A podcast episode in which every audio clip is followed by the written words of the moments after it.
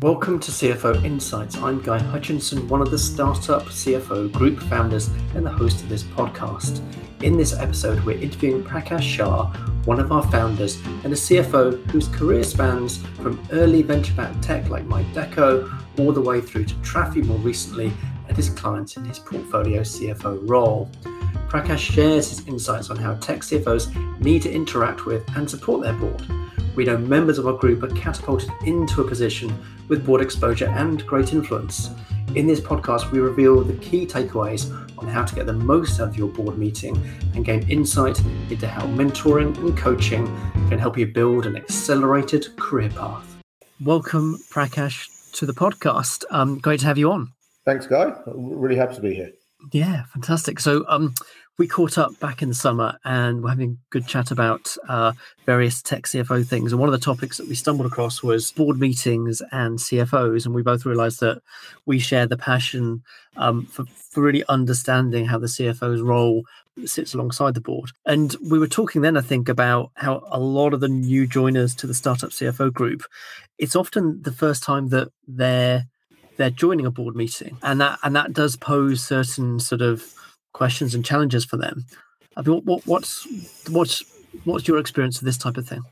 Um, yeah, I guess um, I mean from from a from the perspective of a CFO, um, if you're joining the board for the first time, I think the first the, f- the first thing is there's, there's an old, the old adage of like you know fail to plan, plan to fail, right? So um, I think you kind of have to have a little bit of a strategy going into the board into the board meeting, and I think the first thing that you really need to do is to have the data to hand.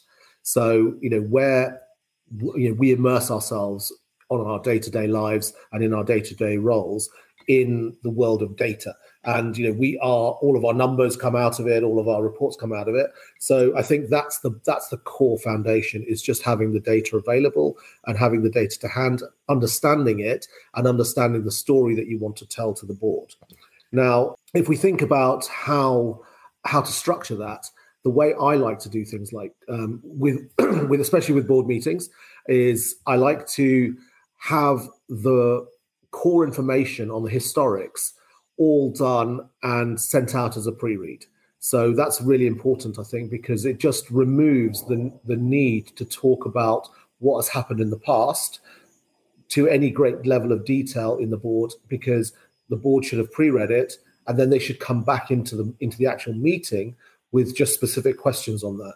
So then under, this is where it comes in, where having the data, having sent that data out, and then understanding the story that you want to tell with that data is actually quite important. So, and it does vary actually, interestingly, with um, the different stages of the life of the startup that you're in. Now, I think um, you know, if you're a seed startup or Series A startup and a Series sort of B plus startup, there'll be different requirements I think that you need for the board. But all of them, I think having that data to hand, having that plan in place, and also having that story that you want to tell is really, really, really important. Um, so if you think about it from a seed stage perspective, uh, there might be less information available, there might be less data available, um, and a lot of it will be more about projecting where you are, where you're going with the idea, and where you're going with the early sort of sales numbers. So I think that sort of focus is important. I think after sort of Series A and Series B, things start start to settle down into a more typical board reporting format. And one of the other bits of advice I'd probably um, give to anybody who's dealing with sorry with startups that have um, investors on board is to really ask the question of the investors. You know, what is it that they want to see? What is it? What are the key metrics that they want to have? And obviously, I, I, guess having been involved, I assume in the funding round and the funding stages and built the model and built the forecasts out, um, you'll have an interesting um, objective, and I guess you'll have an idea of what those particular KPIs and metrics are. And you know, asking the question of the VC, asking the question of the lead investor, and saying, you know, what are the metrics that you really want us to focus on here? Because I'm guessing that as investors in your startup, they will have invested in a portfolio of companies that pretty much do Um, if it, let's say, for example, SaaS, if you know, if you have a SaaS startup, they will have twenty other SaaS startups, so they will have a sort of a template even. And so, you know, you can ask them. You know, I've I've done that before. I've asked asked the VCs and said like, you know, what do you have? What do you want to see? And they will send me over a template, and then that makes it really, really nice and easy. Yeah, makes sense. That makes a huge amount of sense. And there's two topics there, right? So there's the degree to which you're investing in the pre-read materials on the assumption that your investors take the time and trouble to read it and mm-hmm. uh, build a decent understanding off of that and and therefore you're limiting the degree to which you've got to present for a long time in the board meeting uh, because you believe that they've gotten their head around the you know historic financials through the pre-read. So there's a there's a trade-off there where you might be committing a lot of time to the preparation for probably quite a short presentation window in fact and that's not necessarily a bad thing. Uh, and then there's a second piece which is the degree to which uh, you're assuming the investors have got a strong sense for which metrics would count in your business or whether you need to lead that and you need to lead them towards those the, the right metrics yeah, I agree, and I think I think what you've got there is that if you think about the, the trade off there, I mean, I think board meetings, you know, you're actually face to face or you know, you know, on virtually face to face with with your investors. Those that time is precious, both for you and both and also for the investors. So, you know, my my feeling on this is that that time should be used really to focus on the key issues that the business has and the strategic things that that need to be done going forward, and how the investors can help you. So I think you know setting the stage with a pre-read and putting that investment time and effort into the pre-read um, to prepare the numbers and prepare the data that's going to be done anyway whether you present in the meeting or whether you present it as a pre-read.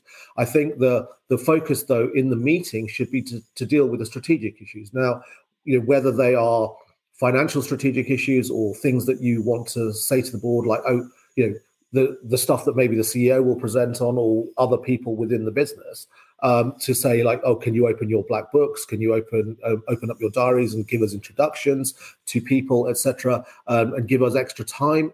Those are the kind of things that you want to be dealing with with this with the actual investors in that meeting, and you don't want to be spending time talking about historics. Yeah, absolutely, and and and that that structure is becoming a lot more popular over time, where mm. uh, founders are savvy to the type of structured approach that you're describing, Prakash, where you probably have 30 minutes to get through the prepared materials and for the CFO, the CMO, etc., to kind of get through the major highlights. And that leaves you probably two and a half hours to actually solve things and to sort of unlock challenges that, that, that the business might be having and to use that um, valuable investor time. Absolutely. To, to kind of input on those things. Um, I mean, have you found that there's a role for the CFO in sort of advocating for that type of discipline, that that that that type of structure in board meetings? Well, I think I think the CFO is is probably the primary advocate of that because I mean the the way you know our roles are kind of structured because we deal with numbers. We have to be disciplined around stuff like that, especially around you know things like cash flow, runway, burn rates. All of those things are the key kind of highlights that I would have. And I think the CFO's role is to actually, you know, because it's an interesting kind of um, position that we're in, and you know we have um, we have a position where you know we are obviously the champions of the company, and we do want to to to push what the company's doing and what the strategy is, but we're also at the same time you know, we are the guardians and the stewards, I guess, of the investor funds. So it's an interesting sort of balancing point or a fulcrum or pivot that we that we sit in. And I think that encouraging that discipline from both sides actually is actually quite important because you know the company may you know it, there's always a risk in a board meeting that when you're sitting there presenting numbers, you end up just reading them out. And especially with financials, one of the things I find is that there's you know there's inevitably somebody in the in the board or some an observer potentially or someone who you know where you where you start to get dragged quite heavily into the detail and you sort of go well why is this margin moved from you know 10% to 12% why is why have these sales not gone from you know not not risen as much as as, as we forecast? Now all of those are questions that we can we can deal with as part of that pre-read and ideally, even you know, what one one of the things that I tend to do as well is to say, well, just send send us your questions, email us your questions from the pre-read, and then that removes the need to have the board meeting kind of um, obstructed by you know going down into details. And you know the board the board meetings and the board is a, is a strategic it's a strategic function.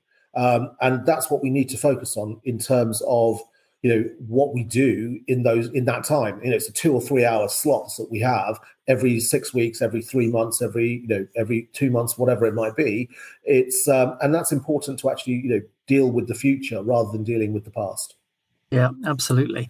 And that point around being being the steward or the safe pair of hands, uh, that that that is how the investors, particularly VC investors, see us in terms of sitting on the C-suite, um, and and that sometimes can lead to um, quite quite a bit of contact with some of your investor directors outside of the board meeting. Mm-hmm. Um, and is there, in your view, like a balance to be struck between the degree to which that that that contact's occurring, so that some of those detailed questions that you mentioned are not taking up important board time, or is there always a worry that that that, that some of that contact perhaps is unnecessary, or can be just to check how things are going without going through, say, the founder or something like this? Yeah, I think I think that's an, an interesting point because I guess the founder or the co-founders, the CEO especially, will be the primary person that will talk to the investors on a day-to-day basis, especially where it's VC investors, I guess, um, as opposed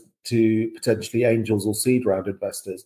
When you get to the VC levels, it's the CEO who'll be talking to them about those strategic things, about maybe opening up their black books and you know getting those intros um, from you know from other, other customers or from the portfolio of companies that that the that the VCs or investors have invested in.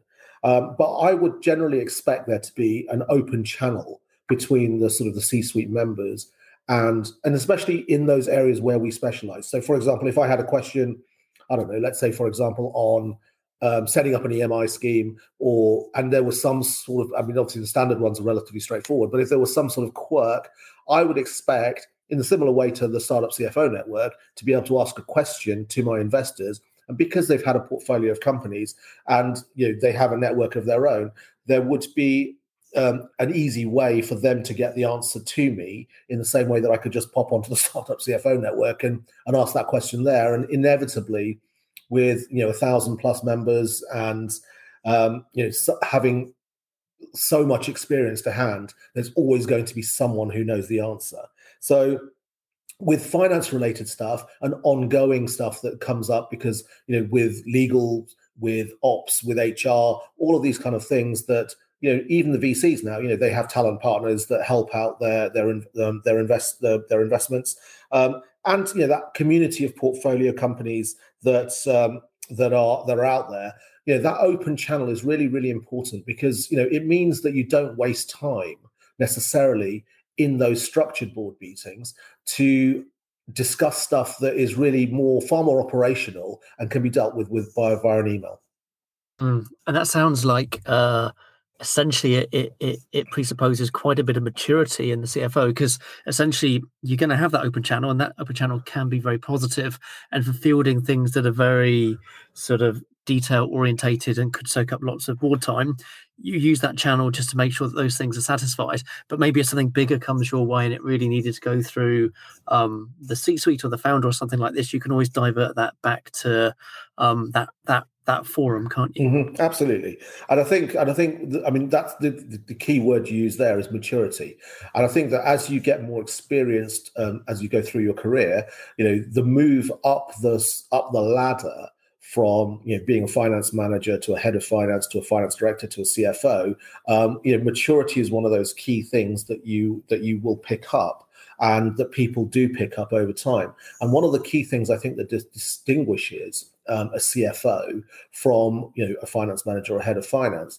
is that for for me at least, you know, I have there's an expectation there that the core elements of the CFO's role, you know, having a grasp of the numbers, understanding the story, understanding the budgets, understanding how each of the bits of the organization fit together from a financial perspective, those are pretty much a given. So, you know, you have one foot in in in that in that area, but you also as as you become, you know, the C-suite, the idea is to be to have one one foot also, you know, looking forward 12 months, looking forward to two years, and understanding how the numbers today are going to enable that plan, the two year, three year strategy, which is what inevitably you'll have got the funding for. For a, usually it's like a, a 24, 18 to 24 to 36 months um, time frame. And understanding that is really very key. And then that maturity allows you to have that grip on the numbers, but also have that focus on the on the future and how that strategy is going to be you know operationally carried out. Yeah, so I think um, we certainly see that that that combination that you're mentioning there, Prakash, that that that mixture of being really mature and savvy about you know what it takes with relationships in order to run a great business, but also being the person who is strategic, um, who's got that that that shared vision. We often see those people, you know, really active in our group. Um, yeah and that and that brings us to actually this this idea of the counterbalance right so mm-hmm. you know and and you hinted at it when uh, you talked earlier about hey look you know some of the things you might be doing in say a series b or series c company as cfo could well be quite different from series a and mm-hmm. what what what investors are typically looking for is they're looking for a great sort of you know, strategic cfo uh, who can partner with the founder or founders but also they can be a counterbalance because mm-hmm. the nature of a founder is to take quite a lot of risk. That's why these businesses exist in the first place. Absolutely. Uh, and they're looking for the CFO to kind of challenge some of that in in a very positive and sensible manner and make sure that some of the best ideas come through and are delivered on, and there's metrics to measure on success. Uh, and some things that might not fly or might not be succeeding at some point are suitably um, managed, and uh, some of that counterbalance um, piece really brings value. Yeah, I agree, and I think you know it's an important thing to, to note. I mean, if you think about the way um, investors invest, you know, at, at seed level, really what you're doing, you're investing in an idea. Now, there might be seven or eight paths to that growth, and there will be a whole host of um, potential, you know, avenues that you may the company may go down that are, that aren't really fleshed out. You know, who knows what's going to well, at seed stage? Who knows what's going to happen two years down the line?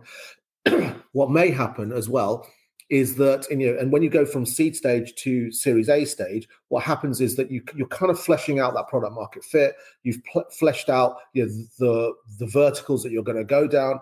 Um, but there's still a lot of uncertainty in terms of how the actual um, execution of that is going to happen and whether it's going to happen in one geography, is going to happen in one vertical, or is it going to happen across a, a range of verticals. But you know, generally speaking, you know that product market fit has been answered and you're then deciding to let's say let's say we're in the UK where we're deciding let's go we're going to take over a certain proportion of the UK market. And then when you go to series B and beyond it's effectively either about vertical expansion or geographical expansion. So by that stage when you're going into new verticals or when you're going to new geographies you know really the core processes and systems should all be in place. And it could be just as simple as you know almost as copy and paste the business model across from like the uk to europe to usa etc or it could be something like where you're going to new verticals but then the thought processes of how you're going to approach those verticals you know you will understand the the customer acquisition cost you'll understand the lifetime values you'll understand all of this kind of stuff and you'll understand how much therefore you can spend on marketing based on the experience that you have from one market to another. So I think the essence of the role changes quite substantially from being that counterbalance that's actually counterbalancing the ideas and the pathways to then being the counterbalance that's actually looking at then the you know the, the cost benefit so much uh, much more in detail when when you've all already got that expansion strategy in place. Yeah so it's it's it sounds like it becomes much more structured. The sort of counterbalancing, for want of a better word, mm-hmm. is more structured as you've got more traction and the business is a bit bigger and, and more more growth stage. Yeah, and actually, some of the things that you might be debating with your founder around late seed or Series A might be just the fundamentals as to whether um, you've got a product market fit, whether the market really is big enough for this. Yeah, um, more more that type of thing. And um, and one thing that we noticed, Prakash, is that in the startup CFO group in our Slack group, we yeah. see quite a few conversations about um, how the CFO role changes over time as the business matures, and often CFOs saying, "Hey, look, you know, um, when I joined, the founder was doing investor relations, and now we're about to do our C round. I kind of realised that it's me leading that. Yeah, with questions about how their career developments and what best practice might look like for investor relations. I mean, what what what's your view and your experience on this? Well, I think what happens is that you know as as businesses mature, they change obviously. Um, and so from when, when you start off in a in a seed company uh, you basically have you're hiring people you're hiring people that will do a multiple number of roles. You know the ceo will also be doing as you said the investor relations. They will also be doing potentially the marketing. They'll also be doing potentially all of this kind of stuff. And the cfo you know we will get involved in you know legal we'll get involved in ops we'll get involved in hr we'll get involved in all of these other functions. And so you're hiring people now, what happens as the company expands? You hire people then into roles. So as you become more structured, you know, you develop the, the, HR matrix and all, all of that kind of stuff. You hire people into roles. So the, the role, the, the job does change. And you know, there's a there's a there's a great um, article about you know handing over your Legos. I think where it says um, you know you should if you're still doing the same thing that you were doing six months ago in a startup at least. Um, if you're still doing the same thing that you were doing six months ago, you know you're you're doing it wrong because you need to be ha- growing handing it on and handing that information, uh, handing handing those those those roles and those processes that you were doing six months ago onto somebody else to do as the business grows. And you know, I think that the focus on things like investor relations is that the the core questions that need answering around, for example, you know, the, the shares, the the cap table, the board meetings, the legals, the um, you know the um, I guess the, the, the valuations, all of these kind of things are all things that the CFO really should have a handle on, and that should allow the CEO to concentrate on you know the major strategic things around growth, around expansion, around increasing profitability, around you know the key C-suite or the key senior hiring that we need to do to expand, you know, either as you say, either into either geographies or into new verticals. Yeah. So that's that's that's really a sort of cascade. So as long as the business is growing and successful, the founder releasing some things that that person was holding on to, and CFO taking them on, mm. CFO passing some of the things that, that they were ha- perhaps rolling up their sleeves on six months ago, passing that down to their head of finance or something like this. That that, that kind of cascade seems really important. I mean, we found actually in um, our very successful mastermind uh, coaching groups, um, we found that that type of format, because it's a, a coach driven environment and it's peer to peer support, we find that those types of topics about taking on new things and how to embark on that challenge, how to be able to feel confident you can pass something down to somebody more junior, we find those are really, really common topics. Yeah, hundred percent. And I think you know the key thing, I guess, in in this is if you look at if you look at that Slack group, I mean, there are people there with you know like yourself and myself who who've had sort of 10, 15 years of experience at this, and then there are people there who are just coming into that role, you know, moving up the you know, being a very, very smart finance controller or head of finance, moving into the finance director role. Now, one of the things I would say is, is in that is, is it's very, very important to try and acquire mentors and those mentors are the ones who who have seen it and done it before.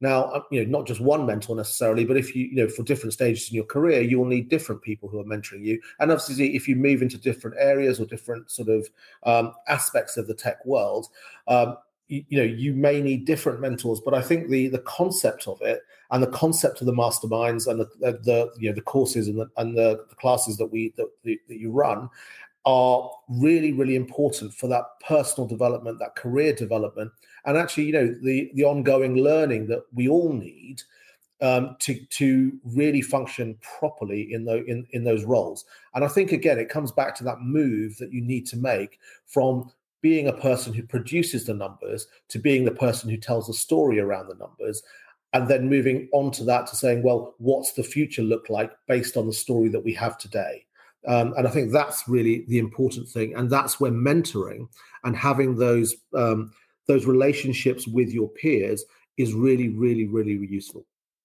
Yeah, yeah, wise words indeed, Prakash. Wise words. It sounds mm-hmm. like uh, everybody should have a kind of recurring sort of you know check in every six months with themselves just to just to see what they're doing are you doing the same things that you were six months ago are you spending enough time on you know planning for the future and the business strategy mm-hmm. um, and just kind of checking in with yourself even, even if you haven't found a mentor and i think many of the members of the group haven't yet found somebody that that, that they can meet with regularly and talk these things through with. And that's partly why we produced the um, you know mastermind uh, coaching groups is to help to fill that gap. Uh, but it sounds like you know, even, if you can't dive in on something that adds lots of value like that, you can still have a check in with yourself and just see see see how it's all developing. Absolutely. I mean, I, I think the mastermind coaching is, is is amazing because you know the structure that puts around what what we have to offer is is really important for CFOs who are growing, you know, and going through that development phase. Now, obviously, you know, we we we I, I, mean I mentor and I I have a mentor, um, and and it's really important to to have that at all stages through your career. Now that mentor will change and as you grow, and but I think it's it's throughout your development, you know, having someone that you can fall back on who you can act who can act as a sounding board, that is really really important. Yeah, yeah, yeah. Really interesting. So it sounds to me, Prakash, that there's three major takeaways mm. board piece, and they are broadly um, have a clear vision for uh, what what can be in the pre-read, so that you're just not reading stuff out in the board meeting, so that you can present and add value in the board meeting. Uh, to be be open to this concept of a bit of an open channel with your investor directors so that, that they can get some detailed points between board meetings but knowing that y- you will be mature enough to divert anything that's more substantial back into the right forum. Uh, and it seems to be that the, the, the third major takeaway um, uh, would be that, that that if you have the chance to engage in a coaching group or you find a great mentor, that will help you to manage your transition and, and manage that that that quite accelerated change you're going to have from being first time in the boardroom to being quite probably on the board two, three, four years later. Absolutely, and I think this is that's that's a real key point that you just mentioned there, guy. Is that you know the transition in the tech startup world from being a finance manager to being head of finance to being finance director to being CFO can be very very rapid, and you know it is really important to have that sounding board and that ability to feed back um, and, and to receive feedback actually because you know we go into startups knowing that there's, there is a huge amount, it is a roller coaster ride, and there's a huge amount of potential volatility there. You know, this is why we don't work in, you know, oil and gas companies um, unless they're they're startups. Um, so you know, it's it is one of those areas where you kind of think, well, we we go in there, we recognize the volatility, but there is such a a rapid pace of growth and now, if you can't keep up with the learning, and if you can't keep up with the with the way the company's growing, and you don't, you know, it's almost like having the answers before the question is asked. Um, then at some point, you know, someone's going to get hired in above you. Now, if you that that may also that's not a bad thing necessarily, but if you're if you're working your way on that path to the CFO status, then you want to be able to you know to show the, the founders, the CEO, the investors, that you are capable of of taking on that role. Yeah, seeing seeing what you're doing as part of your your ever evolving journey is really key. Yeah. And actually, Prakash, if if we were to kind of finish up on may, maybe two two major learnings that that you've experienced, maybe mm-hmm. maybe one from your role mentoring others, and maybe a second one from uh, you you having somebody who who helps to mentor you. Um, what what what key takeaways would you have from each of those? Um, I think that the key thing for if if I was to go to the take the, the, the biggest takeaway I think that I've received from a from a mentor is to say you know have a plan and understand the story um, because Uh, the story is what you sell to the investors. The story is what makes them invest. And then, you know, how we're achieving that story and how that story is developing on an ongoing basis, that's very, very key. And having that ability, and I think having setting aside the time to actually talk with the CEO or the co-founders and the other people in the business about how that story fits together. Because the CFO is actually, you know, we have our fingers in all of those pies of the business. So that from a, having having received that feedback um, from a mentee's perspective, the people I talk to, I think what people tend to do is they get very bogged down in the detail of you know what they're doing in the moment.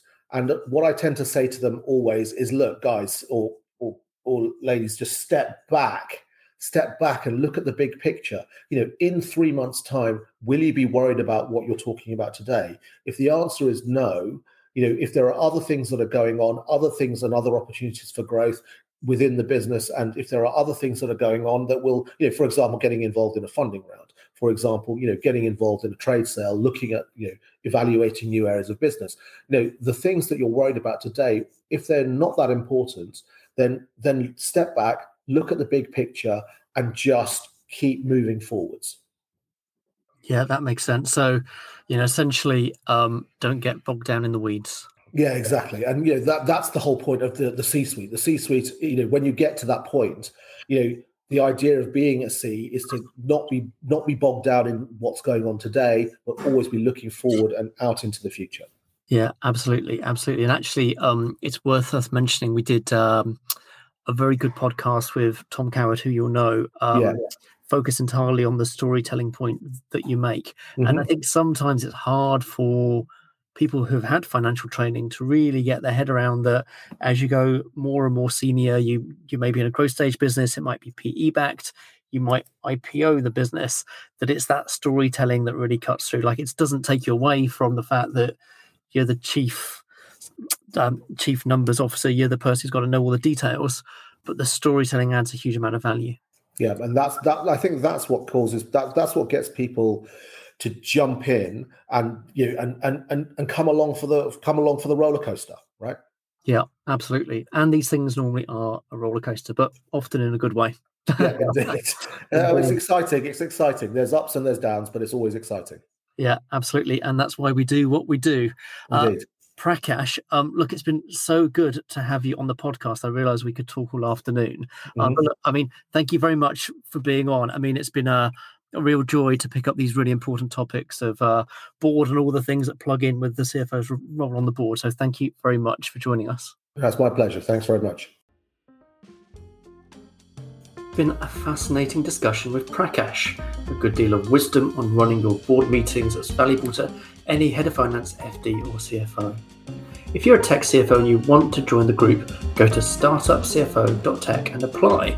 It's a great forum to discuss challenges with your peers and perhaps join some of our in person meetups.